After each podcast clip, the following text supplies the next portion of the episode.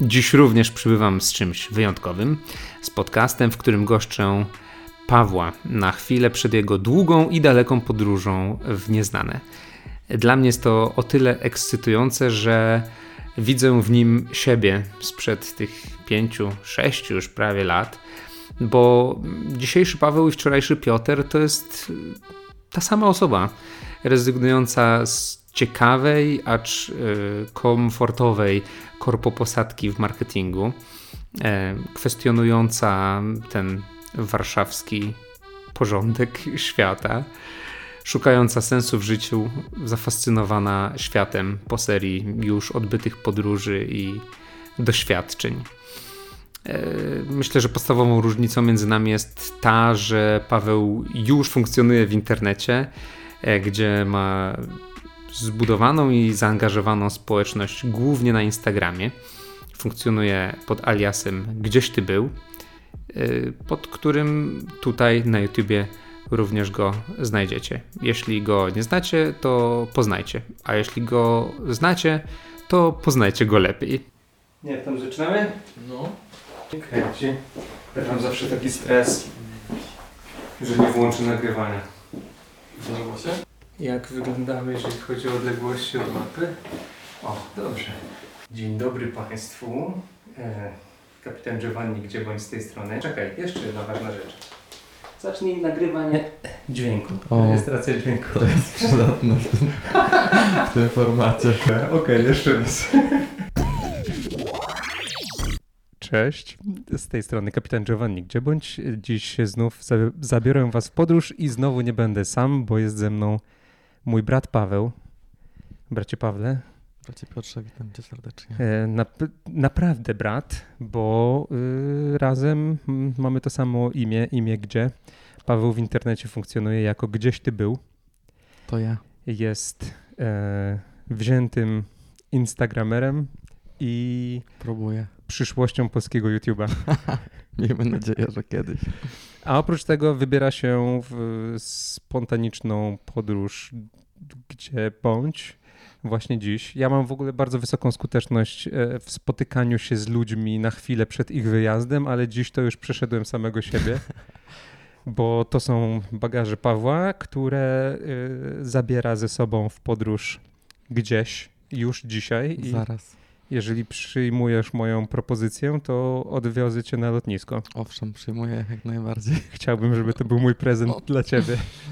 Bo staram się tu rozdawać prezenty, a co można dać człowiekowi, który e, wyrusza i raczej pozbywa się rzeczy. Można dać mu czas i podwózkę, więc to, Dziękuję będzie, bardzo. to jest moja oferta.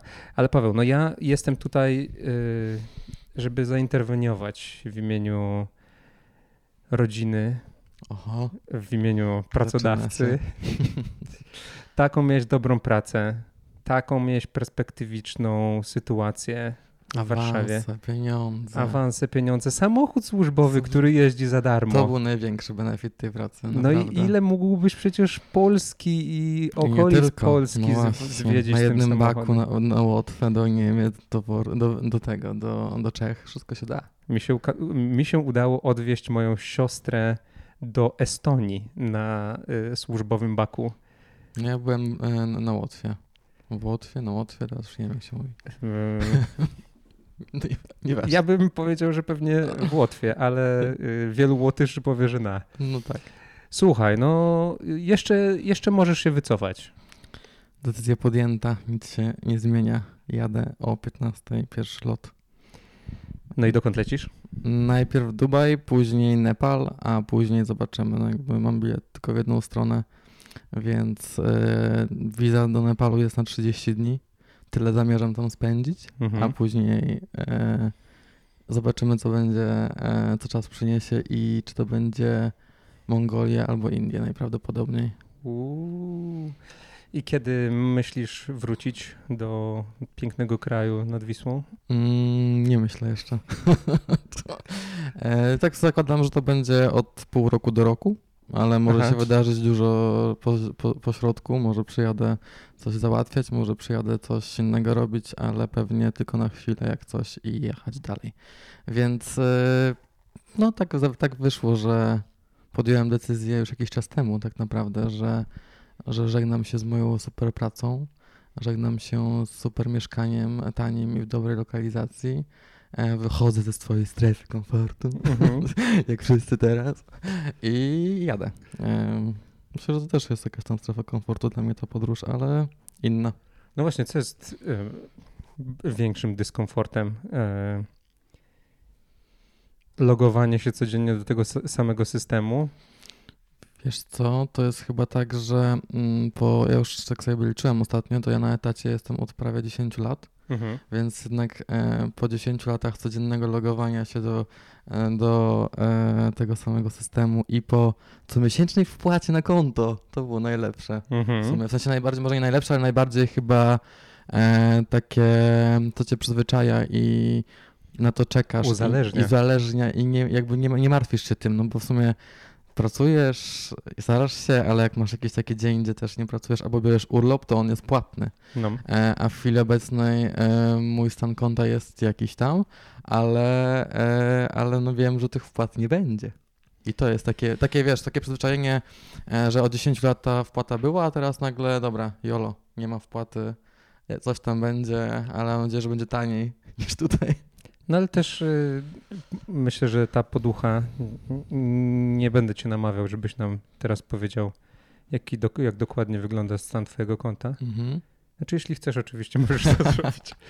Ale raczej, y, znaczy wiem, że wyznajesz bardziej tę filozofię niż ja, czyli bardziej niż takie skrajne jolo i dobra, w sumie to jakoś sobie nawet z tymi pieniędzmi poradzę w świecie, e, to jednak no, przygotowałeś się na to, żeby nie musieć pisać rozpaczliwych maili do rodziny. Owszem. No tak, jakby ja już to w głowie mam od jakiegoś czasu, że będę jechał w świat e, i też i rodzinę przyz- przyz- przyzwyczajałem do tego, to też nie było łatwe. E, ale no już e, taka gdzieś tam pierwsze myśli to się pojawiły jeszcze przed, e, przed pa- pandemią. Ja już wtedy miałem takie, że o, dobra, robię to, ale no jakby pandemia zatrzymała, więc mam oszczędności więcej o pandemię. No to pozy- Nie jest źle, o tak, jakby nie, nie, pozytywne nie, strony pandemii. nie, nie narzekam, w sensie myślę, że jakby jestem w stanie przez jakiś czas podróżować o, o swoje oszczędności. I tak jak powiedziałeś, no ja się przygotowałem do tego, no bo mm, jestem też chyba taką osobą, która e, rozpatrowuje różne scenariusze i też to praca mnie pewnie trochę nauczyła tego. Mhm. E, I o, no i co, jadę, ale mam nadzieję, że się uda i będzie dobrze. Wiem, że będzie dobrze. I- Zawsze a można ja, wrócić. A ja wiem, że się uda. No. Nie, no myślę, że myślę, że w twojej sytuacji, gdzie rzeczywiście to mm, podglebie jest stabilne e, i wiesz, że możesz sobie te kilkanaście czy może dziesięć miesięcy e, przeżyć bez e, regularnych dopłat na konto. No, Zresztą y, to, to też, też wcale nie jest tak, że tych wpłat y, musi nie być, jeżeli to ma, jeżeli ta y, y, struktura y, zdanie. zdania ma jakikolwiek sens, bo przecież jesteś prężnie działającym influencerem, jeśli mogę cię tak obrazić, e, więc, więc, więc coś, tam, e, coś tam się jeszcze może zadziać. Powiedz mi, czy myślisz, że w czasie tej podróży z osoby podróżującej staniesz się podróżnikiem? Mm, Będę miał duży dyskomfort, żeby nazwać się tak. Nie wiem, e, myślę, że nie, jednak. Nie? Nie. To weź rozwiń, bo to jest e, opis twojego profilu na Instagramie. Paweł, osoba podróżująca. No, bo jakbyś tak, jak sobie kiedyś e, myślałem o tym, e, czy jestem właśnie podróżnikiem, czy nie, to dla mnie słowo podróżnik to jest takie e, duże słowo i ciężko mi zdefiniować tą osobę, Mhm. ale jest to coś, co rzeczywiście jakby żyje z tego e, gdzieś tam, właśnie może takie trochę bardziej, bardziej może jolo niż ja, e, bo Mhm. Ktoś, kto jest ciągle w podróży, kto mm, trochę tak żyje tylko podróżując i tam właśnie gdzieś tam sobie jedzie, e, trochę pracuje, trochę jedzie, trochę pracuje i nie ma takiego jednak miejsca, do którego wraca, typu Polska, Mhm. to myślę, że to jest bardziej dla mnie podróżnik niż osoba, która jest e, wyjeżdżająco, wracająco A to I myślę też, sobie, że... I też ciężko już cokolwiek odkryć na przykład, nie? A jednak taki podróżnik odkrywa nowe rzeczy, hmm. a, a ja po prostu jeżdżę po tym, co zostało odkryte trochę. A myślisz, że jeszcze cokolwiek można odkryć? Myślę, że nie. No Dlatego... właśnie, czyli nie ma podróżników. Z mojej, mojej definicji już nie. No nie, no bo, bo, bo, bo w ramach tej definicji, no to nawet takie harpagany y, z naszej y, grupy znajomych jak y, Mikołaj Sondej czy Dodo Knitter, no to w zasadzie już też by się nie kwalifikowali, no bo mają dokąd wracać i no umówmy się, epoka wielkich odkryć to już kilkaset tysięcy, kilkaset tysięcy, kilkaset tysięcy dni temu. No, ta, no to nie wiem, ja nie będę ich określał, niech sami się określają. Nie, ale po, y, y, ja się oczywiście zgadzam. po prostu mnie intryguje to określenie osoba podróżująca, bo trochę jest w takim nurcie tej inkluzywności i wiesz, języka e, włączającego zaimków i jakby tej nowomowy, mm-hmm. nowomowy typu, e, nie wiem, osoby, osoby w ciąży, a nie... Więc... Nie, to aż tak nie mam z tym problemu, ale, właśnie... ale jakby, serio, jak mam takie, że jak właśnie myślałem o tym, nie wiem, na samym bio na Instagramie, to mm-hmm. jakby jak czytam kogo, kogo, że ktoś pisze podróżnik, to myślę, mm-hmm. oho, okej. Okay. okay. Jest, jest w tym pewne nadęcie. Jest jakieś nadęcie i taki pompatyzm w tym mhm. chyba, więc y, to duże słowo, tak jak jest takich kilka słów, które mam, takich dużych, to jest właśnie jakiś tam przyjaciel, podróżnik i tak dalej. To są takie słowa, które... Słowa na P. Tak, Paweł. E, to są słowa, które... Piotr. E, to są słowa, których nie nadużywam. O tak. Okej, okay, dobra, czyli to chodzi o ten domyślny szacunek dla podróżnika, żeby móc, yy, móc się, móc kogoś tak określić, czy siebie tak mhm. określić. Znaczy ja, ja się oczywiście zgadzam, że ładunek yy, słowa podróżnik jest yy, potężny i, i ten pompatyzm mm, w sytuacji, jeżeli proaktywnie siebie tak nazywamy, Może tak, zapalać mnie, taką lampkę, nie? Gdyby ktoś mnie nazywał, no to jakby też jakby czuję jakieś tam e, e, nie, nie, ja nie, mhm. ale jakby mam chyba mniejszy z tym problem niż samemu powiedzieć, hej, jestem podróżnikiem. A jesteś osobą podróżującą, która porzuciła wygodne żyćko w wygodnym biurze i w wygodnym mieszkaniu w Warszawie i Nepal. Powiedz, czemu Nepal?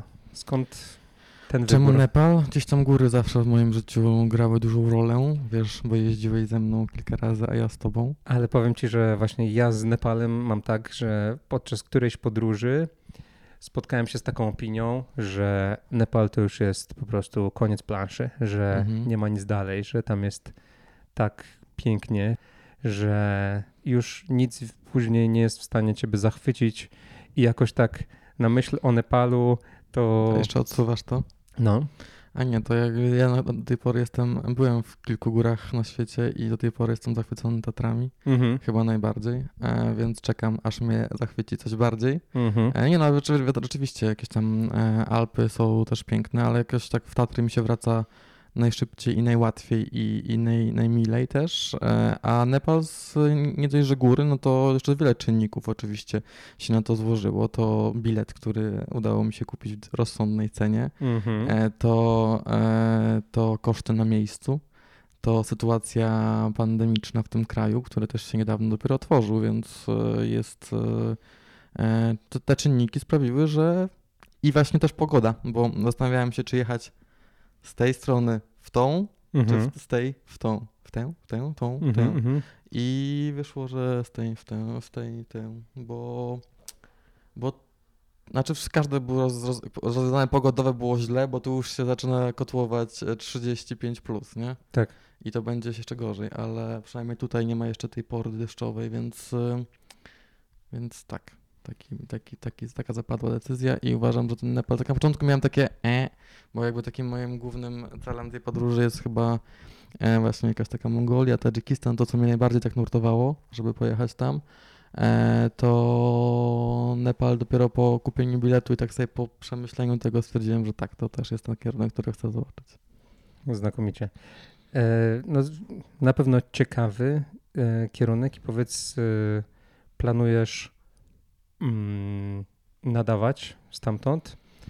czy raczej właśnie odpocząć po tej y, dekadzie za biurkiem i Właśnie chyba e, po dekadzie za biurkiem jestem nieprzyzwyczajony do odpoczywania mhm. i to jest też jakieś tam e, takie, mm, może nie problem, ale taki, że ja widzę już, bo ja już od w sumie mm, tam dwóch, trzech tygodni nie pracuję w ogóle, Mhm. więc a już czuję, że coś powinno się robić, a nie robić nic. Na szczęście tam miałem dużo do ogarniania typu e, mieszkanie, typu jakieś tam robienie szczepionek, nieszczepionek, lekarze, wykorzystywanie ostatnich e, e, medicoverów i tak dalej, i Mhm. tak dalej.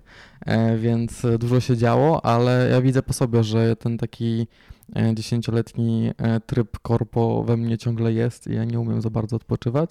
Pewnie będzie, to jakiś tam tydzień sobie tak pochilluję, ale później pewnie będę e, będę i nadawał i, i robił coś. No, Planuję też trekking jakiś większy w tym, e, w tym Nepalu. Nie, oczywiście nie będę zdobywał e, Mount Everestu, ale jakiś e, Tour D zrobię na pewno. No, tam takie dwa najpopularniejsze to jest y, Annapurna, tak? Mhm.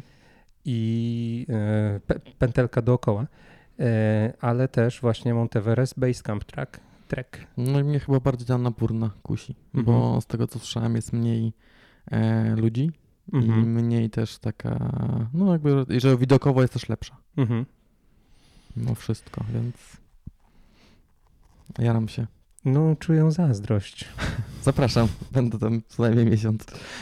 czuję, czuję troszkę zazdrości, ale no bo też mm, to, o czym mówiłem, tak zostało we mnie, ale, ale to, co mówisz, rzeczywiście też w momencie, kiedy wypowiadałem te słowa, że Nepal to jest koniec planszy, to też pomyślałem sobie o tym, jak fajnie jest wrócić właśnie w góry polskie, które chociaż y, nie są tak spektakularne, to jednak mają w sobie jakiś taki niezwykły magnetyzm. Ja nie wiem, czy to jest zapisane w naszej sekwencji nas, kodu no. genetycznego. Jest to możliwe, ale no dużo osób jednak nie ma tego poczucia, nawet Mhm. w Polsce, no bo ja akurat jestem fanem najbardziej Tatrów, Tatr, Tatr. e, Tatr, e, nie wiem jak się mówi nigdy, e, ale... Kiedy nie wiesz, spójrz na czapeczkę. A no tak, mam rzeczywiście. Tutaj. Tatry. Jedzie ze mną w Himalaje. Super. E, I, e, ale jednak te Tatry naprawdę mają coś w sobie, przynajmniej takie z mojej perspektywy i w, wśród moich znajomych, no bo chyba też tak się trochę dobierają ludzie, e, tak mam wrażenie właśnie, że tak jak dobie- do- dobierasz sobie ludzi podobnych do siebie jednak e, w otoczeniu swoim. Mhm. To powiedz, y, ulubiony szlak tatrzański, ulubiony szczyt tatrzański i, Mhm. ulu, i ulubiona szarlotka tatrzańska. Oj, Trzy to- pytania. Dobra, ta szlak tatrzański ulubiony mój to jest, e, może to, to, to będzie coś niespotykanego, w sensie spotykanego, ale myślę, że mało ludzi lubi ten szlak. To jest e, krzyżne Aha. e, i wejście od murowańca i zejście do piątki, Mhm. bo lubię tą wrypę do, do, od murowańca, której nic nie widzisz, tylko kamienie, już tam przeklinasz w środku, bo już ci się nie chce i nagle wychodzisz na tą przełęcz i jest taki zajebisty widok. No, muszę się zgodzić. Zresztą pierwszy raz w życiu na przełęczy krzyżne, przynajmniej świadomie, nie wiem czy wcześniej miałem e, przyjemność tam być, to byliśmy razem. I mm, zgodzę się, że jest to i nieprzyjemne fizycznie, chociaż jest to bardzo przyjemne w tej swojej nieprzyjemności. E, no i rzeczywiście widok to urywa, urywa. No, jak jest piękna pogoda, to na pewno, więc e, to i później sobie schodzisz jeszcze kolejne te 4 godziny z takim właśnie widoczkiem. Nie, udało, nie udało się zgubić tam po No tak, rzeczywiście. E, jeśli chodzi o sam szczyt, to chyba Kozi Wierch Mhm, i widok na różne strony. mhm. E, aczkolwiek tutaj czasami mam tak, że jak chcę już tak bardzo wejść na ten Kozi Wierch, mam takie potrzeby raz w roku i, nie, Mhm. i próbuję wchodzić od strony właśnie murowańca. Mhm. A tam jest ciężko, bo mnie już tam, w tamtym roku to mnie chyba z pięć razy nie wpuścił e, kość wierch na siebie, e, Mhm. więc wybieram wtedy od piątki i wtedy od piątki jest półtorej godziny i jest spoko. Bardzo ładnie powiedziane. Nie wpuścił mnie kozie wierch na siebie. Tak. No bo to warte odnotowania. Nie jest to do końca naszą decyzją, czy na szczycie staniemy, tylko Pokora w górach i jakby, no wiadomo, góry nie uciekną, nie? mhm. A ty możesz uciec, jak się będziesz sprzeciwiał. No, E, a szarlotka? Mm, mm, mm, nie wiem, chyba w Rusinowej? Nie, chyba piąteczka. Piąteczka? Mm. Różnie. To nie, nie jakoś. e, Żadna tak mocno nie zapadła mi jeszcze w pamięć, aż Mhm. tak, żebym wybierał jedną tylko. Tamta w Rusinowej po prostu jest zalana bitą śmietaną, jakimiś tam rzeczami i jest wtedy smaczna. No, trzeba wybrać się na szlak y, szarlotkowy i dokonać y, tych, tych ocen, chociaż to też nie jest, kurczę, jest jakaś taka energia momentu, nie, że jeżeli Tak, no później jesz po tym zmęczeniu, to w ogóle inaczej ona smakuje niż e, byś przed miał dostał pięć szarlotek obok siebie i spróbował ich, nie? no, To- zależy, czy sobie wchodzisz półtorej godziny nawet na kozi wierch, czy idziesz 8 godzin e, na krzyżne. To też inaczej smakuje pewnie ta szarlotka. i inaczej smakuje czwarta w ciągu dnia, do której już może troszeczkę się zmuszasz, Dokładnie. nad sobą się znęcasz. No dobrze, nie znęcajmy się nad sobą wobec tego e, tak e, szarlotkowo. Eks, podekscytowany jestem w twoim imieniu. tak? no. A ja trochę zestresowany. Zestresowany jesteś? No, znaczy czuję taki wewnętrzny em, właśnie taki nie wiem co nawet, bo to nie jest ani niepokój, ani trochę, no może to jest taki trochę stres, no bo e, ja do tej pory jak jeździłem, no to te podróże to były e, raczej takie miesięczne Mhm. e, niż, niż dłuższe. No, a w tym, tym razem jednak wybywam, e, na, mam, mam nadzieję, na dłuższą. E, więc czuję taki, nie wiem, czy wszystko spakowałem, nie wiem, czy w ogóle tak mam wrażenie, że spakowałem się za ciepło, Aha. e, więc już tak myślę, dobra, wyciągnąć coś, czy nie, ale, ale już... E, Na plecaczki są tak oba na styk, nie? Tak, że, oba są na styk. Że tę no. kurtkę, którą biorę będziesz na, na siebie, siebie. nakładał, to ona całe szczęście pakuje się w kieszeń. Tak, a później ląduję w Dubaju i jest 67 stopni Hmm. dzisiaj, więc e, no, no zobaczymy, najwyżej będę rozdawał dary. E, nie, nie żartuję, ale, ale, ale mam nadzieję, że, że będzie ok, dam radę. Ale czuję taki niepokój, e, ale to pewnie kwestia właśnie tego, że gdzieś tam odcinam pewien etap i jest to właśnie praca, jest to, może od rodziny nie odcinam, ale, ale przez jakiś czas też nie będę ich widział, jesteśmy też przed świętami, a moja rodzina jest bardzo świąteczna, Mhm. e, więc, e, więc Więc to będą smutne święta bez Pawełka, myślę, że aż tak który smu- porzucił tradycje rodzinne. No, pewnie będę musiał się dzwonić z rodzicami na No. śniadanie wielkanocne, ale, e, ale no porzucił. E, już przyzwyczaił rodzinę do tego bardzo długo, w sensie od jakichś e, dwóch lat pewnie tak gadałem trochę, he, Mhm. już niedługo, już Mhm. niedługo. Mhm. I gdzieś tam mam poczucie, że e, mama szczególnie się przyzwyczaiła do tej myśli e, Czyli- i pogodziła. Czyli nie, nie spodziewamy się na lotnisku interwencji, Myślę, że nie. szlabanu. Myślę, że nie, bo, bo to rzeczywiście tak jak mama zawsze była przeciwna mojemu podróżowaniu i myślała, zawsze pytała skąd jestem i skąd się wziąłem, bo moi Mhm. rodzice są bardzo wielkimi domownikami i największa Mhm. ich podróż, to jest, znaczy największa, może nie największa, ale Z kuchni do salonu? no, nawet nie, ale jakby tam 30 kilometrów dalej to już na, na działkę i to jest jakby super. Mhm. E, Do Lublina z Włodawy jak jadą, to jest 85 km, to już mam, mama niechętnie, Mhm. Tata jakby okej, on też jakby tro, trochę więcej jeździ, ale, ale zawsze się dziwili skąd się wziąłem. A to wszystko chyba przez, e, przez tańce, na które mnie zaprowadzili, ludowe. I wtedy No To sami sobie to winni. sami sobie zrobili, więc też e, tam się jeździło i dlatego e, tak zostało. Ale tak jak mówiłem, no mama jest już chyba przyzwyczajona, mówi, że no podjęłaś taką decyzję. Oczywiście były dyskusje na temat ciągłości pracy, składek zdrowotnych i tak dalej, i tak dalej. Paweł, co z emeryturą? Co z emeryturą. I e, tak, musiałem tłumaczyć, musiałem też e, po, czasami jakby tam wiesz, tam ciągłość pracy, nawet nie, nie wiedziałem, co takiego istnieje, nie? Że musisz mieć ciągłość pracy, żeby coś tam, coś tam, więc e, poczytałem, e, da się, e, znaczy nie wiem, czy... A Czym jest to coś tam, coś tam, poza takim mentalnym ograniczeniem? Nie, bo tam jest też do składek zdrowotnych i do emerytury właśnie to Mhm. jakoś tam dodatkowe jest, e, dodatkowy bonus później. Nie wiem, ale no myślę, że ja nie liczę jakoś super na emeryturę.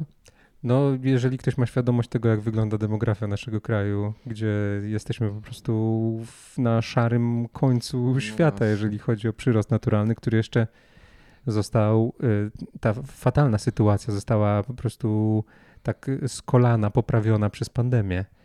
No dokładnie, więc e, perspektywy nie są zbyt dobre. Dlatego nie, nie, nie, Dla nie, brałem, tego, 30 nie brałem tego pod uwagę. Eee, no i co? No i stwierdziłem, że jadę i jadę, a mama powiedziała, że okej, no wrócisz, to będziemy myśleć, co zrobimy. W sensie, bo to wiesz, to jest takie, było dużo e, dyskusji na temat tego, czy kupować na przykład mieszkanie, którego ja Mhm. nie chciałem kupować, bo uważam, że nie dość, że jest zły moment, to nie wiem, czy je chcę mieć, bo to jest jednak duże, duże coś, co e, cię... Mikołaj O, Sondej Mikołaj dzwoni. Sondej dzwoni. Może go wrzucimy. Dawaj. Mikołaj. Słuchaj, nagrywamy właśnie podcast z gdzieś tym. Z gdzieś ty był? Jeste, Tak. Jesteś na głośniku. A nagrywam się na podcast też? Tak. Gdzieś ty był to najlepszy podróżnik, e, super chłopak, gotowy na doświadczanie nowych rzeczy. E, polecam tego podróżnika. No a co tam u ciebie? Co, chciałem cię spytać o ten 22. A, dobra. Odzwonię za godzinę. Dobra, No. Pa. Siemanko. Przepraszam, jeszcze e, końcówka mojego przeziębienia. No, jeszcze mówiłem chyba o tym mieszkaniu, że nie, nie do końca czuję potrzebę jeszcze e, go posiadania, więc e, na razie banuję ten pomysł e, i trochę forsowanie rodziców, żeby to zrobić. Mhm. E, No, więc na razie się udaje. Znaczy, przyszła, przyszła sytuacja, gdzie te mieszkania się nie opłaca kupować, więc rodzice też zrozumieli, że, e, że to jest jakby nie- niedobry moment. No, trudny, trudny, trudny, trudny. Ale to też jest ciekawe, że wiesz, rozmawiamy tu razem, mamy prawie 70 lat Mhm. i rozmawiamy o tym, że mama to mi coś no, tam. Ale tak jest, no jakby ja jak akurat gdzieś tam z rodzicami jestem w kontakcie stałym i e, szanuję ich zdanie, No. ale robię swoje i tak. No, no, no, no, no bo chyba każdy tak ma, no, to w jest, pewnym wa- momencie. to jest ważne, ale zastanawiam się na ile to jest specyfika Polski, że wiesz, że my musi, musimy się stresować, co, jak zareagują rodzice na y, nasze, Myślę, wiesz... To, to jest kwestia też wychowania, jak- No. właśnie tego, jak, jak, się, jak się wychowaliśmy, więc Bo ja mogę powiedzieć, że moja mama, jak jej powiedziałem, że rezygnuję z pracy i lecimy w świat, no to przez dobry tydzień to nie odzywała się do absolutnie nikogo. czyli nie przyzwyczajałeś się, tylko zrobiłeś z grubej rury. Tak, A, okej. terapia szokowa. Terapia szokowa. Ja E, wiem, że moja mogła dostawać, dostać zawału, dlatego nie chciałem tego robić. Babcia to była au, au, autentycznie wściekła, tak wiesz, musiałem tą jej agresję y, herb, herbatkami rozwalać i, i pamiętam właśnie tę, jej wściekłość i, i, i te, takie wykrzyczane co ty myślisz, kim, kim, kim ty w ogóle jesteś? My nie jesteśmy rodziną odkrywców. Ale właśnie to jest to, nie? że mm, gdzieś tam ta różnica pokoleń, która No. jest między nami a rodzicami, a dziadkami, gdzie e, mam po prostu inne priorytety. Przynajmniej tak mi się wydaje, że ja mam inne niż rodzice właśnie, że ja nie potrzebuję tego samochodu, nie potrzebuję tego mieszkania, nie potrzebuję mieć czegoś, raczej wolę już przeżywać ten experience i jakby Mhm. doświadczać nowych rzeczy. A, Czyli coś mieć, ale to coś jest in, czymś tak, innym. Tak, tak. To No. jest bardziej w głowie i właśnie w No. doświadczeniach niż e, posiadaniu dobrego mm, samochodu i mieszkania w Warszawie. Mhm. I później myślenia o tym, że do jeszcze 40 lat muszę spłacać co miesiąc kredyt, nie? No to już każdy ma swoją fazę, tak? Ale Nie, no wiadomo, jakby też nie mówię, że to jest e, coś złego, po prostu ja No. mam tak. no, E, i, i, I na razie, i nie mówię, że tak nie będzie, że będę chciał mieć też coś, ale na chwilę obecną jeszcze tego nie potrzebuję. tak jest. Dorosnę może. A my też mamy podobną ścieżkę w sumie kariery. Dokładnie, no to jest y, y, Chcę brater, być, taki jak e, starszy, starszy brat. No a starszy brat też, widzisz, zagubiony po ty, sz, sz, 6 lat po tym kroku w bok i wciąż, y, nie wiem, ja na przykład powiem ci, że zazdroszczę mm, osobom, Zofia się ze mną nie zgadza, kiedy o tym mówię, ale sporo o tym mówię, że ja na przykład bardzo zazdroszczę takim tradycyjnym zawodom, Mhm. jak ktoś jest, dajmy na to, lekarzem albo jest y, strażakiem, Mhm. że t- oni nie muszą się zastanawiać, co będą robili za 20 lat, za 15 lat, za 10. A w tych y, nowych mediach, na które my się zdecydowaliśmy, dynamika zmian i też y, konkurencyjność jest taka, że ciężko jest mi na przykład wyobrazić sobie, jak ja będę funkcjonował za lat 5, 10, 2.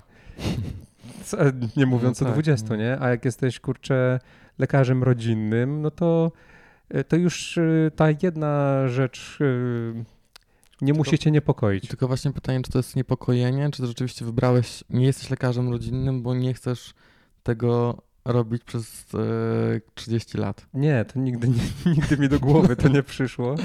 I No musiałbym... dobra, ale mogłeś być na przykład, e, nie wiem, e, stolarzem.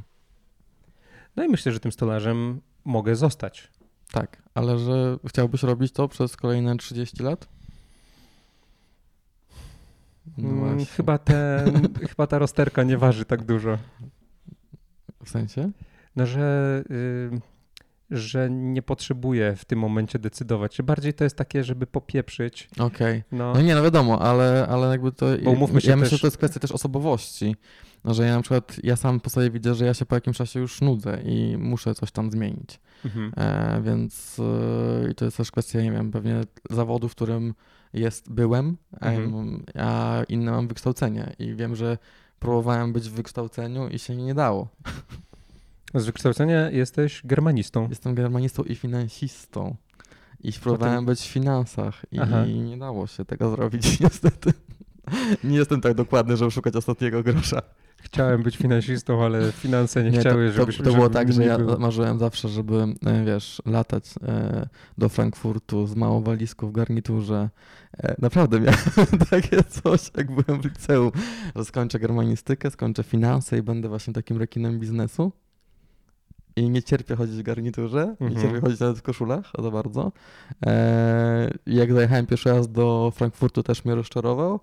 I finanse też mnie rozczarowały, więc nie ma znaczenia, co się w ogóle studiowało i co się robiło wcześniej. Ja pływam w tym samym basenie, ale jako delfin biznesu. I to jest y, taka historia, którą y, chodzę i opowiadam wszystkim, jak nie robić biznesu, ale jest to na kanale, więc może odwinę.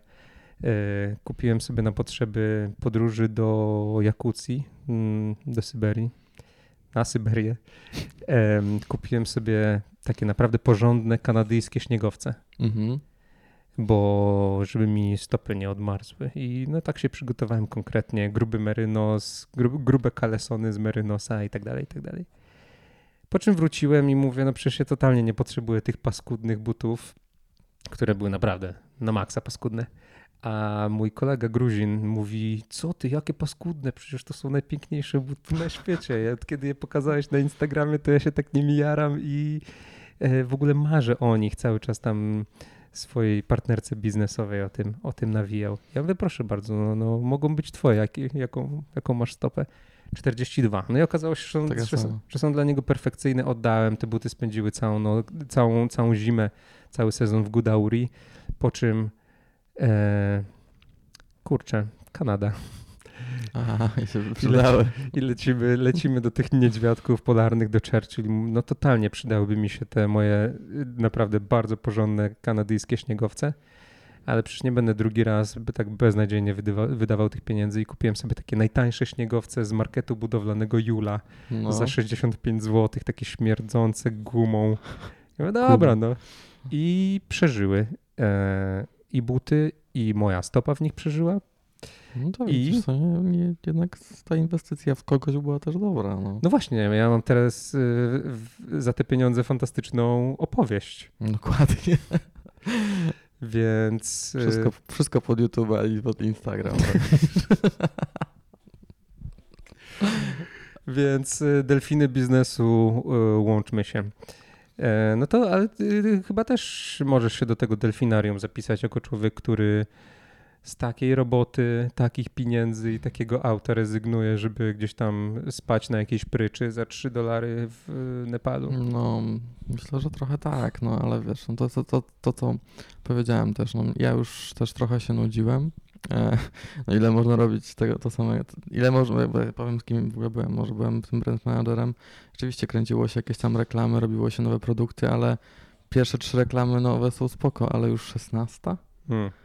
No jakby okej, okay, jest to ciekawe, trochę jest inna, ale no jakby mechanizm jest ten sam, nie? Mhm. Więc tak sobie na razie. Nie mówię, że to nie jest jakby coś, do czego wrócę, bo tego się też nie zapieram, e, bo, bo może być tak, że wrócę i, i, i będzie pewnie spoko, bo myślę, że ja, z mojej perspektywy oczywiście mówię tutaj w swoim imieniu, że praca brand managera jest chyba z korpo prac najciekawszą, tak mi się wydaje, może dlatego, że tam byłem i, i tą, tą ścieżką poszedłem. E, bo jest jakby różnorodna i się nie powtarza rzeczywiście dużo.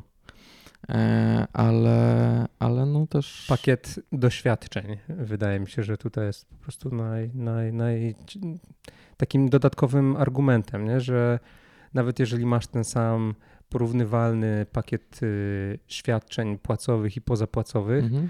no to ta codzienność, która jest dużo bardziej ekscytująca, jest. Y, argumentem, oczywiście, jeżeli potrzebujesz ekscytującej e, codzienności. No. Więc zobaczymy, co będzie. No, wyszedłem z, tej, z, tej, z, tej korpo, z tego korpo świata, jadę e, w inny świat. E, no a czy wrócę, czy nie wrócę, to zobaczymy. To jest jakby. Myślę, że tyle, czy może się wydarzyć, widzimy po ostatnich czasach, co się wydarzy, e, że, e, że nie ma co planować, a czerpać z życia. Chciałbym żebyśmy w tym podcaście mm, poznawali nie tylko gościa, pierwszego solowego gościa płci męskiej w tej serii, ale też y, jak robiłem na Instagramie plebiscyt, kogo chcielibyście zobaczyć, to pan Paweł był w pierwszej dwudziestce. No dobrze. Witam serdecznie. E, Miło mi. Więc chciałbym, żebyście poznawali nie tylko takich Pawłów i trochę mnie, ale żebyśmy też e, rozmawiali sobie o innych ludziach i e, pomyślałem sobie, że poproszę cię, żebyśmy wybrali się jeszcze, wrócili na chwilę do Uzbekistanu, mm-hmm. bo to jest taka podróż, którą mi, mi ukradłeś. Przecież, że chciałeś jechać? tak, ja to powiedziałem, że kurczę, tak mnie korci Uzbekistan, a ty mówisz, no też o tym myślałem i teraz dałeś mi dodatkowy argument, żeby, żeby pierwszy. żeby pojechać tam. Więc y, jakbyś mógł nam troszeczkę poopowiadać o um, Uzbekistanie, ale e, gdybym mógł mieć specjalne marzenia, to przez pryzmat ludzi, których tam poznałeś. Mhm. Uzbekistan, mm, kraj właśnie, dla mnie to był kraj ludzi, bo ja mm, bardzo to sporo osób tam poznałem e, i tak jak widokowo on może nie jest jakiś spektakularny z perspektywy porównawczej do przykład Kirgistanu, Kazachstanu czy e, innych krajów. No ja też jestem trochę mm, zapatrzony w góry, e, stąd też może ta perspektywa, ale, ale mimo wszystko ten Uzbekistan zrobił na mnie ogromne wrażenie pod względem ludzi, bo myślę, że z takich ludzi, których spotkałem na świecie, to rzeczywiście Uzbekistan i Iran to były dwa kraje, w których ci ludzie byli najmilsi, jakich spotkałem. E, ja też podróżuję w taki sposób, że staram się korzystać z couchsurfingu, takiej aplikacji, więc, e, więc... E, to może słowo wprowadzenia dla osób, które nie znają tej inicjatywy. Zakładając, że mamy dostępną kanapę w naszym mieszkaniu, możemy założyć profil i powiedzieć zapraszam ludzi, żeby sobie na niej spali. Tak, za darmo możecie sobie spać, a jak będę, e, a jak wy będziecie u mnie, to możecie spać na mojej kanapie, bo ja taki profil też mam i też e, zapraszam. E, spało kilka osób na tej kanapie. Też. Godne to jest sprawiedliwe. Godne to jest sprawiedliwe, tak. I bo często jest takie pytanie pada też czy na Instagramie, czy na YouTubie, jak poznać tych wszystkich lokalnych ludzi. No po pierwsze, jak się jest samemu, to trochę się wychodzi z tą inicjatywą i się szuka, no bo też się chce z kimś porozmawiać. E, a jednym z tych narzędzi jest też surfing i właśnie spanie u ludzi, poznawanie ich od innej strony, czyli nie takie tylko e, spotykamy kogoś na dwie minuty na ulicy, tylko jednak e, wchodzimy im trochę do domu i, i z nimi spędzamy czas, no bo oni też poświęcają ten czas, jeśli mają. A jeśli chodzi o samych ludzi w Uzbekistanie, no to tak jak mówiłem, poznałem tam bardzo, bardzo, bardzo dużo ludzi, ale jednak w pamięć pewnie zapadło mi i wielu osobom, które mnie też oglądały na Instagramie. E, Nasiba, nauczycielka, która, e, która jest chyba jednym z najbardziej e, takich nauczycieli z powołania, jakich poznałem w życiu. Mhm. E, I, I spędziłem tam, miałem tam być dwa dni, a spędziłem prawie półtora tygodnia w jej mieszkaniu. Tak zaczynają się najlepsze historie. Czyli Nasiba była twoją gospodynią? Y, Tak. To ona udostępniła swoją, y, swoją kanapę? Tak, dokładnie. W ogóle to było tak, że ja nie planowałem w ogóle jechać do tej miejscowości, bo to, takie, to jest miejscowość Biszerek, w której ona mieszka e, i jest małym miastem w Dolinie Fergany, a ja chciałem jechać do większego i stamtąd pojechać gdzieś dalej. Ale jak szukając e, tego couchsurfingu i jakiegoś hosta, nie było tam nikogo i ja jakby zobaczyłem, że będę w tym regionie od tego i tego czasu i Nasiba sama napisała, że nie martw się tam, jak, nie, nie przejmuj się, tam nikogo nie ma z, z couchsurferów, ale jeśli chcesz, zapraszam do siebie. Mhm. E, tam opis ona w ogóle ma taki śmieszny na tym, e, na tym couchsurfingu, bo tam, e, że przyjedź do mnie, będziesz miał fun with me and my family. I to było takie, mm? Takie dwuznaczne bardzo. tak, e, ale rzeczywiście był fan. I no i tak, Nasiba jest nauczycielką w szkole w małym miasteczku i naprawdę osobą z ogromnym sercem, bo uczy angielskiego, chce też jakby otwierać swoim uczniom głowy, zapraszając właśnie e, osoby podróżujące, Mhm. e, które odwiedzają jej dom właśnie na wszystkie lekcje. W tym momencie to znakomicie wybrzmiało. Ta No, osoba, no, osoba podróżująca. No, ja chyba też wpiszę to sobie do swojego słowniczka. To bardziej pasuje, no bo te, te wszystkich można wrzucić to. No. E, i, e, I ja też miałem okazję trochę pouczyć w szkole, trochę posiedzieć e, w jej mieszkaniu z jej rodziną. Em, też ona bardzo chce pokazać tą Dolinę Fergany, więc pojeździliśmy po całym, po całym tym obszarze. No i też tak wyszło, że, mm, że ja też się trochę zaangażowałem ucząc w tej szkole, zobaczyłem jakie tam są warunki, jak tam jest i czego brakuje w tej szkole. No i wyszła e, spontaniczna zrzutka, która, e, która też się wydarzyła i, i w sumie dzieje się to teraz. Tam się ciągle dzieją jakieś tam remonty, nie remonty. Mhm. Y, okna wymienione, Okna, tak. ok- ławki nowe zakupione. No, ja właśnie to tak wyglądało, że trochę spontanicznie, no, Nasiba powiedziała, no, że ja mam tylko jeden słownik do angielskiego, który używałam sama na studiach i ja mówię, ale jak to nie ma słowników? E, no jakby, bo znam, jakby te ławki, czasów ZSRR, czy jakieś tam e, okna popękane, no to jakby to jest okej, jakby, ale że jakby nie ma takich narzędzi nauki, nie? I to y, w publicznej szkole. Tak, to jest publiczna szkoła, gdzie rzeczywiście podręczniki są wypożyczalne dla uczniów, ale reszta, reszta rzeczy, jeśli nauczyciel chce e, używać, no to musi sam sobie kupić, nie? E, więc e, ani magnetofonu, ani laptopa, ani jakiegoś głośnika, gdzie w, przy nauce języka mam wrażenie, że jest istotne. Nie było, więc zapytałem tak na Sibę, no na Sibę, ale no ile, ile trzeba tych pieniędzy, żeby, żeby, żeby coś takiego kupić? A ona tak mówi, no tam pewnie z 2000 dolarów to już było tak, że wszystko będę miała. A ja tak myślę, no dobra, to może 2000 dolarów, to może nie jest jakoś super dużo. E, I ogłosiłem tą zrzutkę i udało się zebrać więcej niż 2000 dolarów, więc wymieniliśmy okna w, w trzech salach Mhm. finalnie, no bo tam jest problem z oknami. W sensie, że okna są. em, były popękane, bo te sale są też od boiska, więc były powybijane, popękane, a zimą w Uzbekistanie jest bardzo zimno, a latem bardzo gorąco. Tak jest. Więc e, oni zimą się uczą siedząc w kurtkach, czapkach i tak dalej, i tak dalej. Nie? Był plan jeszcze, żeby kupić klimatyzację, ale pani dyrektor się nie zgodziła. Niestety powiedziała sobie, jeśli będziesz płaciła sama za prąd, to sobie kup. O, takie to miłe. I też ale- były, pro- y, oczywiście jak powiedziałem o tym na Instagramie, to wszyscy, dobra, będziemy się zrzucać, e, będziemy płacić za rachunki, tak. Mhm. Mm. No na pewno. Wy tak, a ja później będę musiał też to. Ale to, to było tak, że właśnie ta pani dyrektor musiała pewne rzeczy, pewne zakupy pobłogosławić, żeby w ogóle ta s- Wiesz co, na początku nie mi... składka doszła do skutku? Wiesz, na początku było tak, że, e, że ja nie wiedziałem za bardzo, jak to działa, bo nie wiem, czy jakbyś robił zrzutkę, to byś czytał dokładny regulamin. Ja na pewno nie. Ja też nie. E, więc e, nic nie, nie czytałem, tylko po prostu zrobiłem zrzutkę e, i e, też w pewnym momencie było tak, że e, nazbieraliśmy więcej pieniędzy niż planowaliśmy, bo było założone oczywiście 8 tysięcy złotych, a po niecałych 24 godzinach było już 20 tysięcy. E, więc ja w ogóle musiałem zamknąć tę zrzutkę szybciej, bo na sobie powiedział też, że więcej pieniędzy nie chce, bo to jest też e, nie wiadomo, co, jak, jak to później się wydarzy. Nie przekazujesz po prostu pieniądze, e, nie wiadomo, co tam się. Jakby ja, ja ufam na Sibie i wiem, że Siba jakby na pewno nic z tym pieniędzmi nie zrobi, ale nie wiem, co się wydarzy w koło niej, nie? Jak to będzie. I właśnie była taka sytuacja, że od 20 tysięcy trzeba tą zrzutkę rozliczyć później w Polsce. Przecież ze zrzutką. E, a ja zbierałem równo 20 tysięcy. 0, 0, 0, 0, 0. I to jeszcze chyba moja ciocia wpłaciła ostatnie 5 zł, chyba że wyrównać.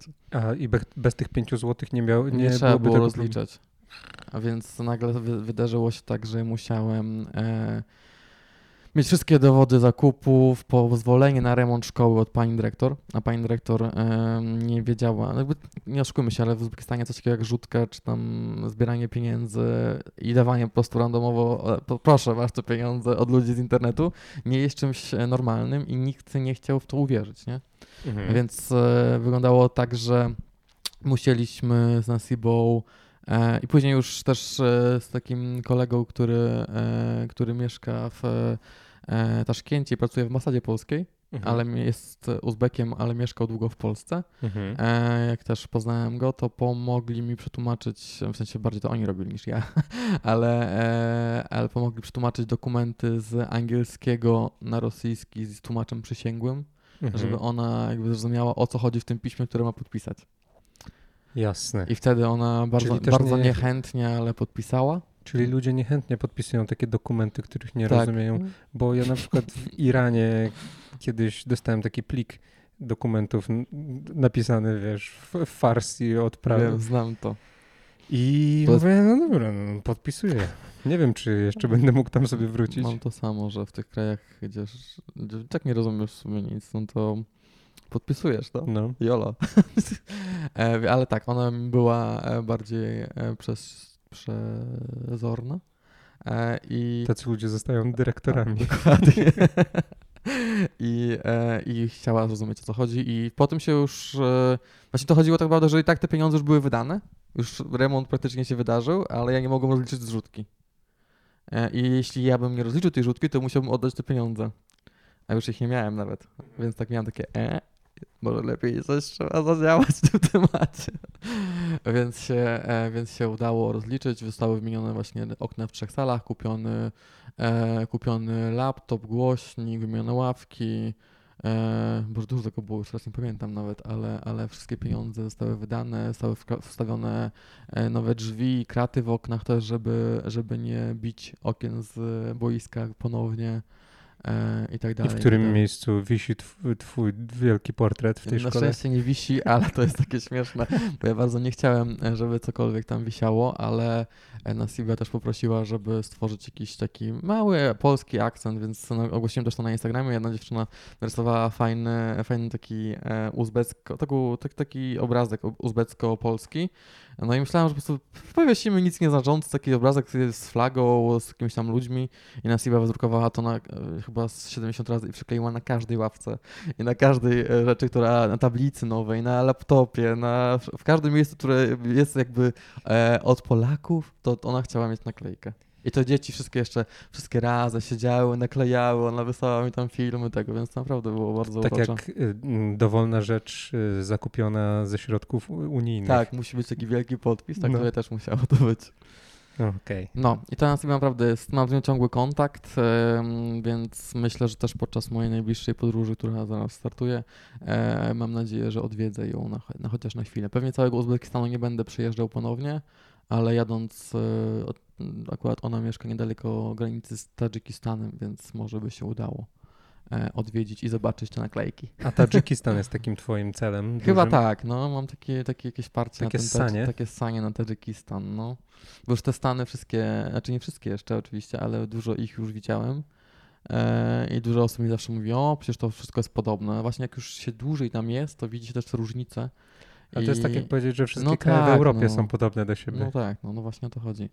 E, więc e, tak ten Tadżykistan, bo już miałem, będąc w Uzbekistanie, miałem jechać do Tadżykistanu, ale miałem tylko tak naprawdę tydzień, żeby tam wyskoczyć i stwierdziłem, że na tydzień to się w ogóle... Szkoda sensu. Szkoda, szkoda sensu, nawet tam są takie podobno drogi kiepskie, że daleko bym też nie zajechał. Mhm. Szczególnie, że góry, góry, góry, nie? Ty byłeś? Nie, nie byłeś w Tadżykistanie? Czy byłeś? W Kirgistanie. A. I też mieliśmy w sumie podobne e, doświadczenie, bo uczyliśmy w szkole. Hmm.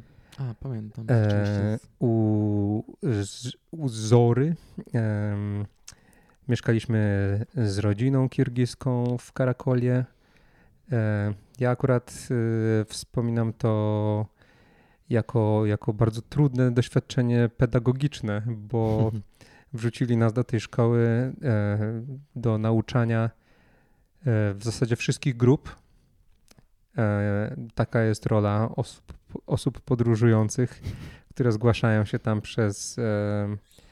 My byliśmy na takim profilu, ojku, teraz zapomniałem, nie Helpix, tylko Workaway. O, Mhm. Przez Workaway się z, z, z, zgłosiliśmy tam.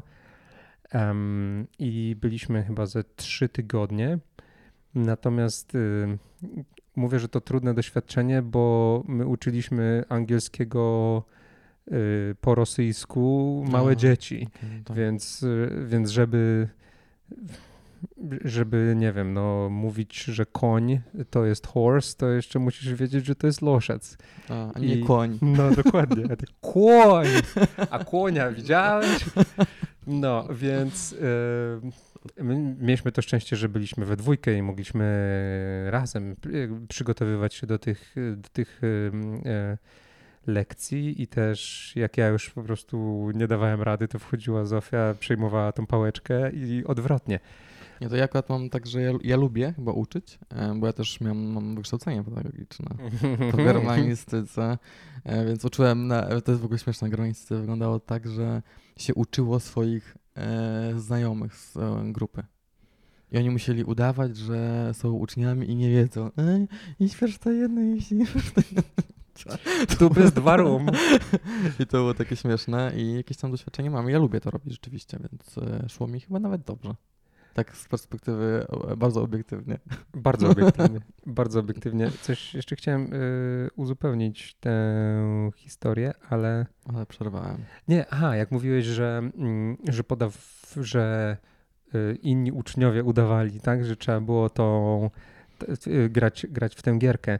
To, co ja akurat e, z tego naszego karakolu zapamiętałem doskonale, to fakt, że bo to, to nie była szkoła e, publiczna, tylko prywatna. Mhm.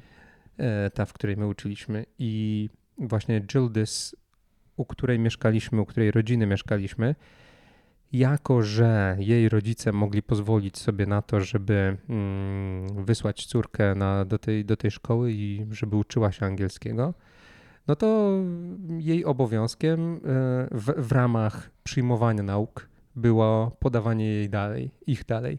I był taki, taki mechanizm kaskadowy, że kończyła się lekcja i tego samego dnia ona spotykała się z sąsiadką z góry, z młodszą sąsiadką z Aisulu, która, y, której rodzice nie mogli sobie pozwolić na lekcję języka angielskiego dla córki, więc Gildis podawała dalej to, czego, czego, czego nauczyła się dzisiaj. Okej. I to było mega słodkie, bo akurat nasza Gildyska to była taka, mm, no tak, że niechętnie, że dla niej w sobie, w sumie te lekcje to były bardziej takie doświadczenia e, społeczne Mhm. niż e, okazja, żeby czegoś realnie się nauczyć i ta, ta, ta, ta, ta wiedza totalnie się jej nie trzymała, po czym tak właśnie musiała usiąść i tak, dobra, słuchaj moja mała sąsiadeczko, horse i tak dalej, i tak dalej.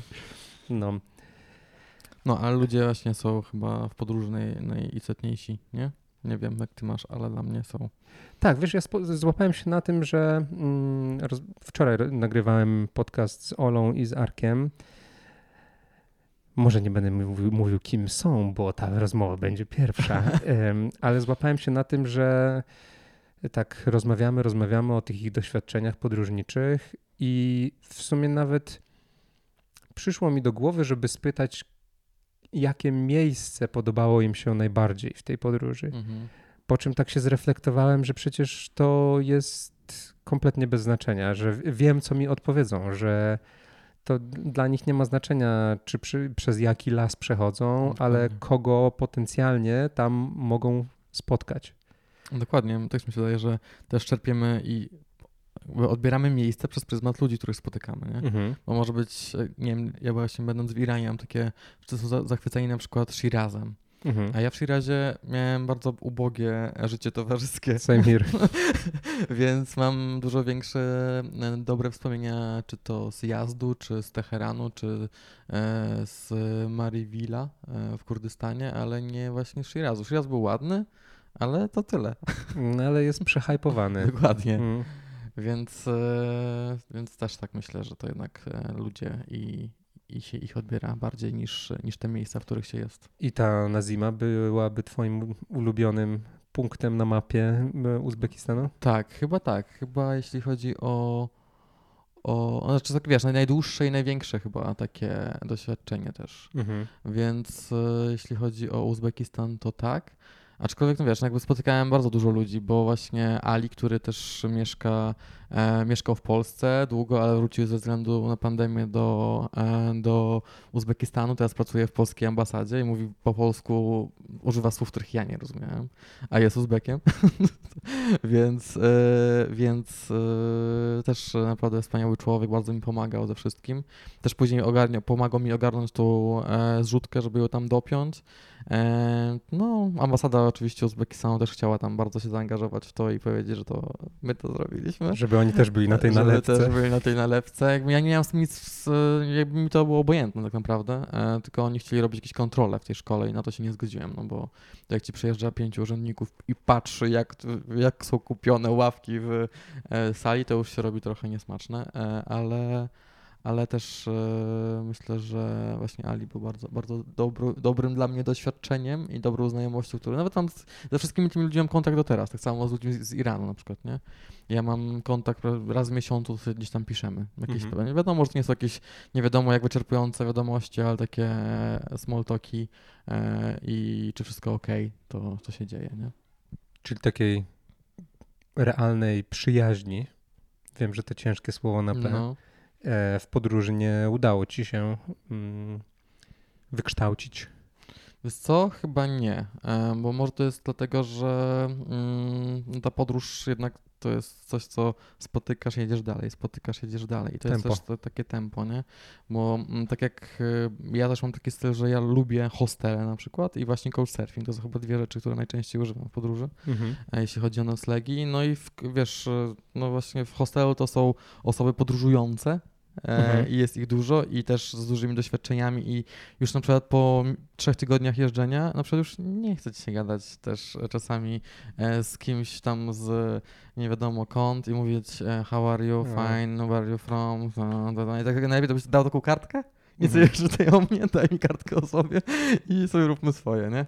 E, ale właśnie takie, ale ten couchsurfing jest chyba bardziej angażujący i bardziej wchodzisz e, w relacje, nie? Ja właśnie z tego tytułu nie korzystałem za dużo z couchsurfingu, bo czułem, że to jest takie zobowiązanie, że ten człowiek oddaje ci nie tylko swoją, swoją kanapę, ale przede wszystkim daje ci dostęp do siebie i Mhm.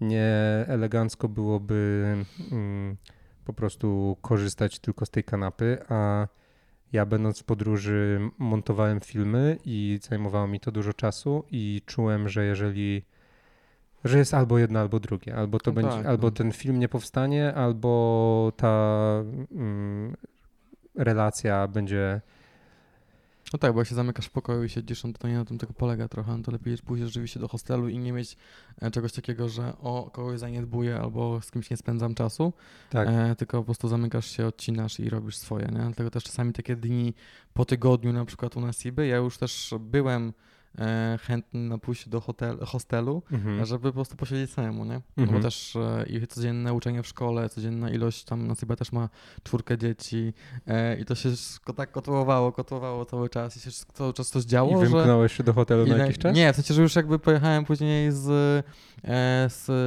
e, tego Biszereku już do... E, Boże, gdzie to było? E, e, ma, ta, ta mapa to w ogóle jest taka, że nie wszystko widać, e, ale w, nad e, Jeziorem Aralskim. Później Mhm. pojechałem, już tam siedziałem sobie, tam byłem już e, sam. Jasne.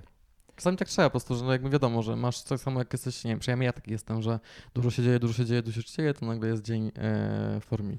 For E, żeby podładować Tak. akumulator. Wiesz, też jakby, mm, nie oszukujmy się, w, akurat e, u nas Iby na wsi e, było tak, że ja nie mogłem się umyć przez tydzień dokładnie i dobrze. E, I na przykład wracaliśmy po 21, a po 21 już nie było przez wody. A, a rano za późno wstawałem na przykład, bo na Iba jak ja wstawałem, no, my szliśmy na 6.30 do szkoły, bo jeszcze wcześniej były lekcje prywatne. Na 6.30? Tak. Czasami na szóstą nawet, więc ja już wstaję o tej szóstej, o tej mm, piątej pięćdziesiąt pięć, bo jeszcze trzeba pół, pół godziny było iść. To Nasiba już umyta, e, nowe, to wszystko wyprasowane, a ja taki... Takie zombiak. tak. Czyli poczekaj, pół, pół godziny drogi. Tak, mniej więcej pół godziny drogi trzeba było iść, bo Nasiba nie dość, że uczyła normalnie w szkole, to ona przygotowała na przykład też chłopaków e, ze wsi, którzy chcieli wyjechać na przykład do Arabii Saudyjskiej, uczyła ich języka angielskiego. Mhm. E, Więc ona te poranne lekcje przeznaczała właśnie dla nich. Ja też uczyłem e, ich e, często, na przykład uczyłem tego e, o, różnych rodzajach kawy, bo jeden miał uczyć we, pracować we włoskiej restauracji i on jakby tam, oni tam kawy w ogóle nie piją w tym Uzbekistanie za wiele, Mhm. więc zacząłem tam tłumaczyć czym jest cappuccino, kim jest, czym jest latte, musiałem się do tego przygotować oczywiście, więc, więc tak, tego typu rzeczy, no albo właśnie też u nas jakby w domu mieszkały, mieszkali jej uczniowie, którzy byli na przykład z innych wsi i nie mieli kasy na to, żeby dojeżdżać do szkoły. Więc ona na przykład na, w tygodniu zabierała dzieci do siebie i tam dodatkowa tam trójka mieszkała i one, oni razem chodziliśmy do szkoły. Więc myślę, że to jest taka rzeczywiście kobieta z otwartym sercem i bardzo mocno chcąca uczyć. Mhm.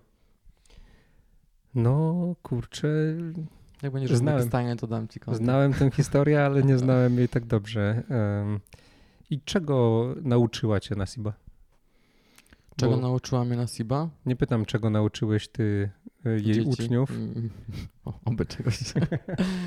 czego nauczyła mnie Nasiba? Wiesz to nie wiem, czego mnie nauczyła, ale chyba właśnie takiej otwartości serca, bo my jednak e, w tej Europie, e, przynajmniej ja tak mam, że czasami tak się- rzeczywiście zamykamy się i, i siedzimy w swoich domach, a takie mm, ja po tym właśnie, po tym doświadczeniu e, w Uzbekistanie mam takie też, że nie mam problemu z zagadaniem kim, do, do kogoś na mieście.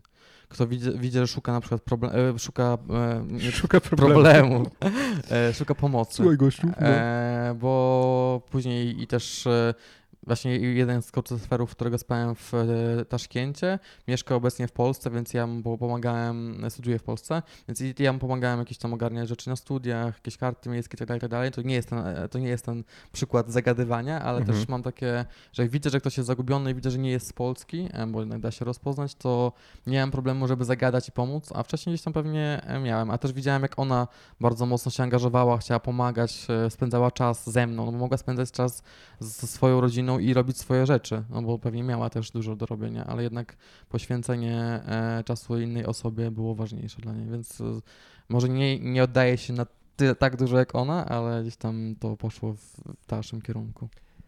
Bardzo ciekawa historia. Cool story, bro. Cool story. Cool no. story, bro. Udało się. Ale też y, mam tak, y, takie podejrzenie, że to nie jest y, bardzo reprezentatywne y, doświadczenie dla tego, jak podróżujesz, nie? że raczej takie właśnie podróżowanie głębinowe było czymś nowym, a ty kojarzysz mi się z takim podróżniczym ADHD, nie? że nawet jak kurczę pracowałeś na etacie i miałeś 26 dni urlopu, Mhm. to ja patrzę na ten twój Instagram i mówię, kurde, no znowu gdzieś jest. On znowu gdzieś jest. I dla, dla wielu osób, którym powiedziałeś, że e, rezygnujesz z etatu, to, to, to mogło być on, on pracuje gdzieś poza Instagramem? Tak, to, to prawda. No ja mam takie coś, że jak tylko mam do, wolną chwilę, to od razu cisnę coś robić. No to tak chyba właśnie. A skąd, skąd to się w tobie wzięło? Co to jest za... Co, no, to może jest kwestia tego, że chcę podróżować i chcę jakby y, zobaczyć jak najwięcej, a em, po, poprzez siedzenie 8-10 godzin nad komputerem, Mhm. to jedynym momentem są wieczory lub weekendy i ja nie mam tak, że weekend sobie leżałem i odpoczywałem, tylko jechałem o 23 pociągiem albo później samochodem służbowym e, w Tatry i o tej, nie wiem, 23 w niedzielę wracałem pociągiem i w poniedziałek do pracy na rano, nie? Mhm. Więc e, no te ADHD może rzeczywiście jest jakieś podróżnicze, ale w tej takiej dłuż, w sensie takich dłuższych tych tripach, no to no też ciągle coś robię. No nie da się tak, że nie mam takich dni, że e. I raz byłem w Wietnamie i spędziłem trzy dni na plaży. Myślałem, że umrę tam. Ja w ogóle byłem w Turcji, jechałem tędy, w sensie południowym wybrzeżem i nie byłem ani razu na plaży, ale nie szczaiłem się, że w ogóle nie wszedłem na plażę. No y, tutaj na tym odcinku mm, od Antalii do w okolicy Olu Denis y, jest taki szlak pieszy fantastyczny. Nazywa się to szlak licyjski. E, I to jest e, trasa długodystansowa, właśnie prowadząca w dużej mierze wybrzeżem, e, gdzie spacerujesz po no, e, Plaży też? plaży, ale nie, te, też, ale to co chciałem powiedzieć to po ym, y, no kurczę historii, e, po, po, po ruinach e, i to jest jeden właśnie z takich e, spacerków, na którym ja się przyglądałem. Mhm. A, coś, że chciałbyś zrobić. Tak, tak, tak, tak, tak, tak, tak, no. To Turcja jest super. No i tak mnie świeżbi ten mój e, e, spacerowy gdzieps, ale też mam tak, że nasiąkam energią rozmówcy i jak spotkałem się z Dodo w, e, w Tanzanii i dosiadłem jej motocykla, to mówię, Boże, muszę zrobić prawo jazdy na motor i pojeździć po Afryce. Po czym e, wkraczam na jakiś tam fragment szlaku pieszego w Portugalii i mówię, ojejku, jak bardzo zatęskniłem za tym, żeby sobie założyć namiot na plecy i, i się przejść. A powiedz, jakie są twoje cele w tej podróży? Cele podróży e, moje jako mnie, czy moje jako podróż e, w sensie kierunków, czy... Cele y, Pawła jako... Ciekawie to zinterpretowałeś. Myślę, że możemy to y, ugryźć w dwójnasób, to Mhm. znaczy cele na mapie, ale też właśnie cele takie, jeżeli chodzi o podróż wewnętrzną.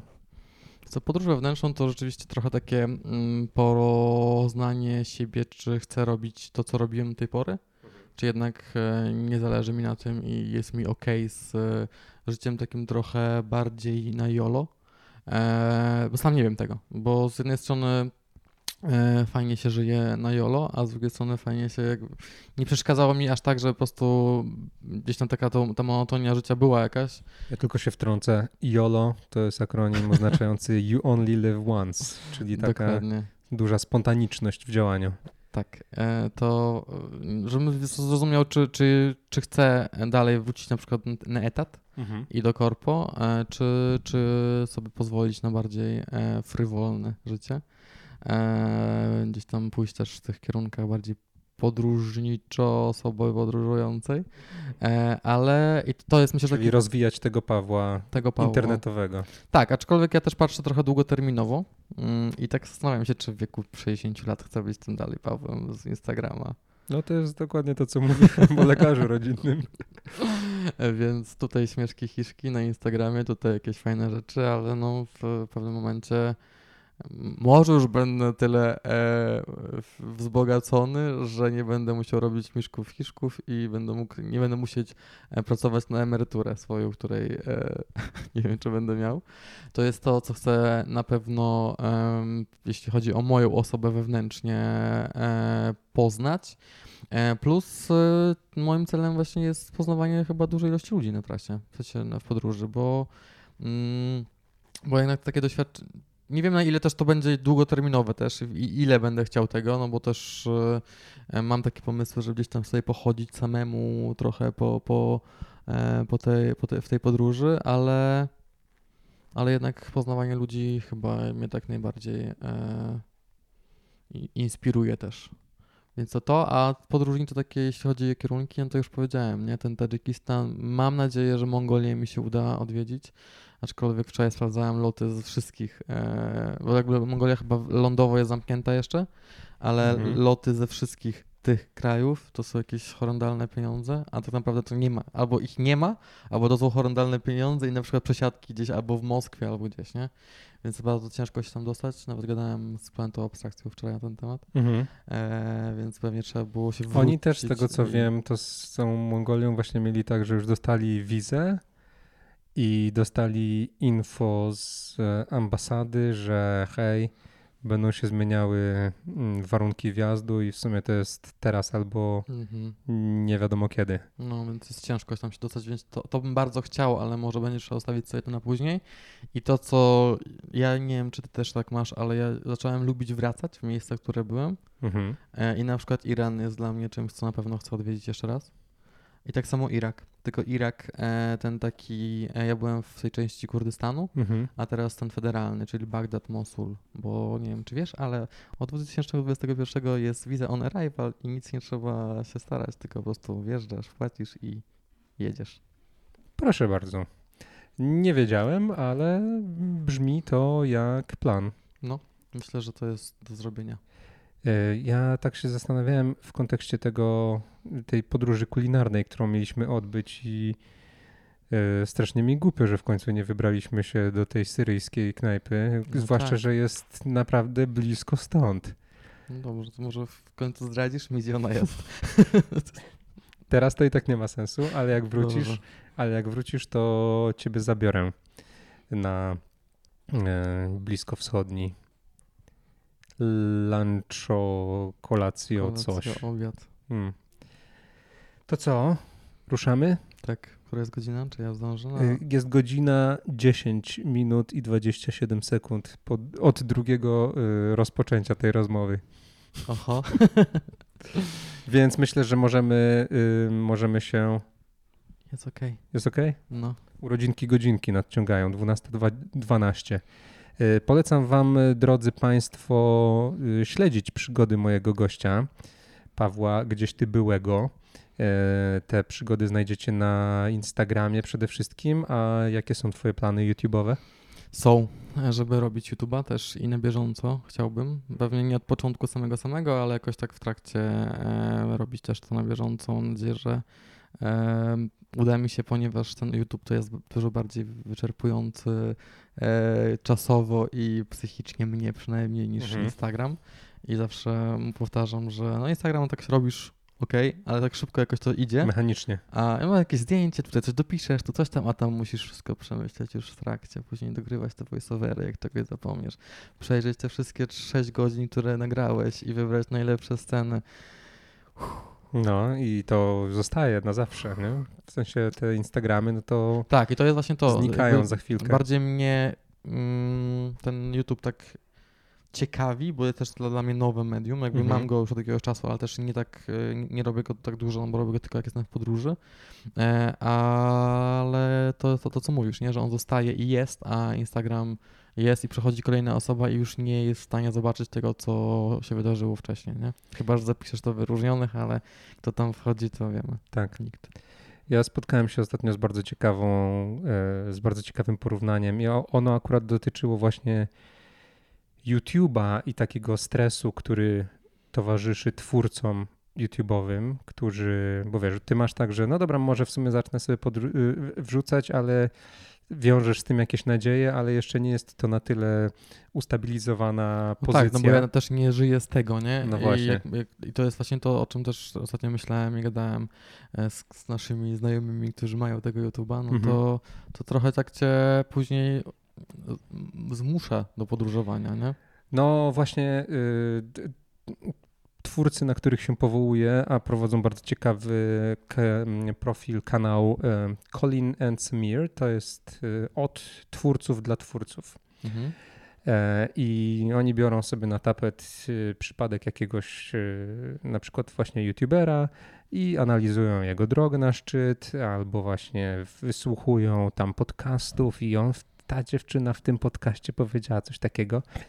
I właśnie to była ta dziewczyna, Emma Chamberlain, która jest bardzo popularną amerykańską youtuberką i oni na, pod, na, na, na, potrzebę tej analizy ukuli takie wyrażenie jak um, the paradox of permission, czyli paradoks y, przyzwolenia czy pozwolenia, że właśnie YouTube i w ogóle internet jest super pod tym względem, że nie potrzebujesz iść do jakiegoś dyrektora programowego YouTube'a, żeby spytać, czy możesz robić swoje, tylko robisz swoje i jeżeli tak. to pyknie, to pyknie.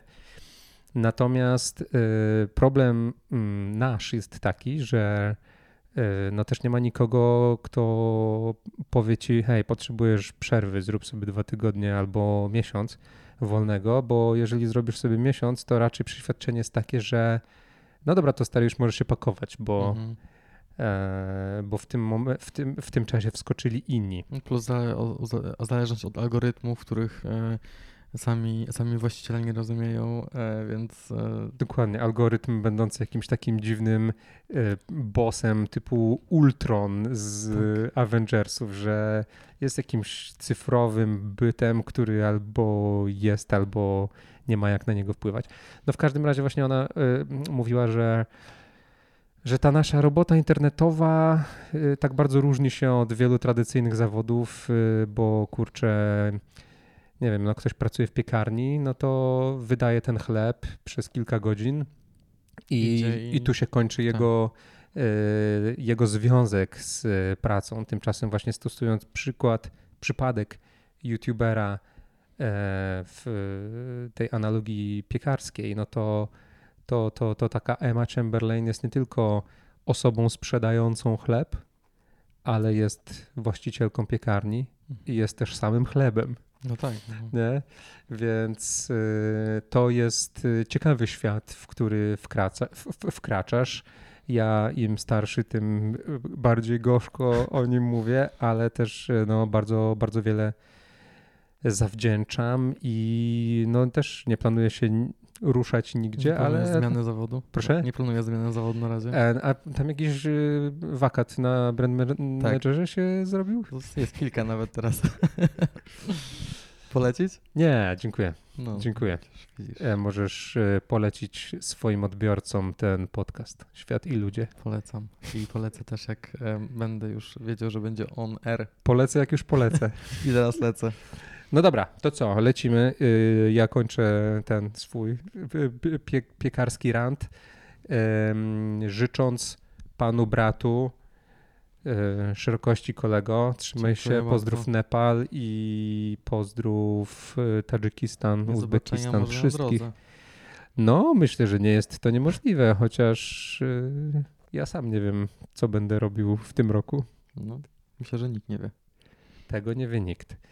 Dziękujemy Państwu za uwagę. To była audycja podróżnicza Światli Ludzie, a moim gościem był Paweł, osoba podróżująca. To ja. Dziękuję bardzo. Powiedz stary, gdzieś ty był. Dziękujemy. Dzięki. Dziękujemy. Gdzieś ty był to czwarty odcinek audycji podróżniczej Świat i Ludzie.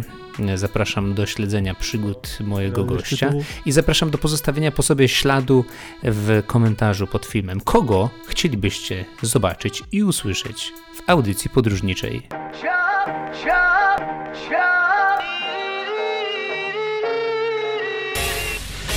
Ludzie i moi ludzie i twoi ludzie.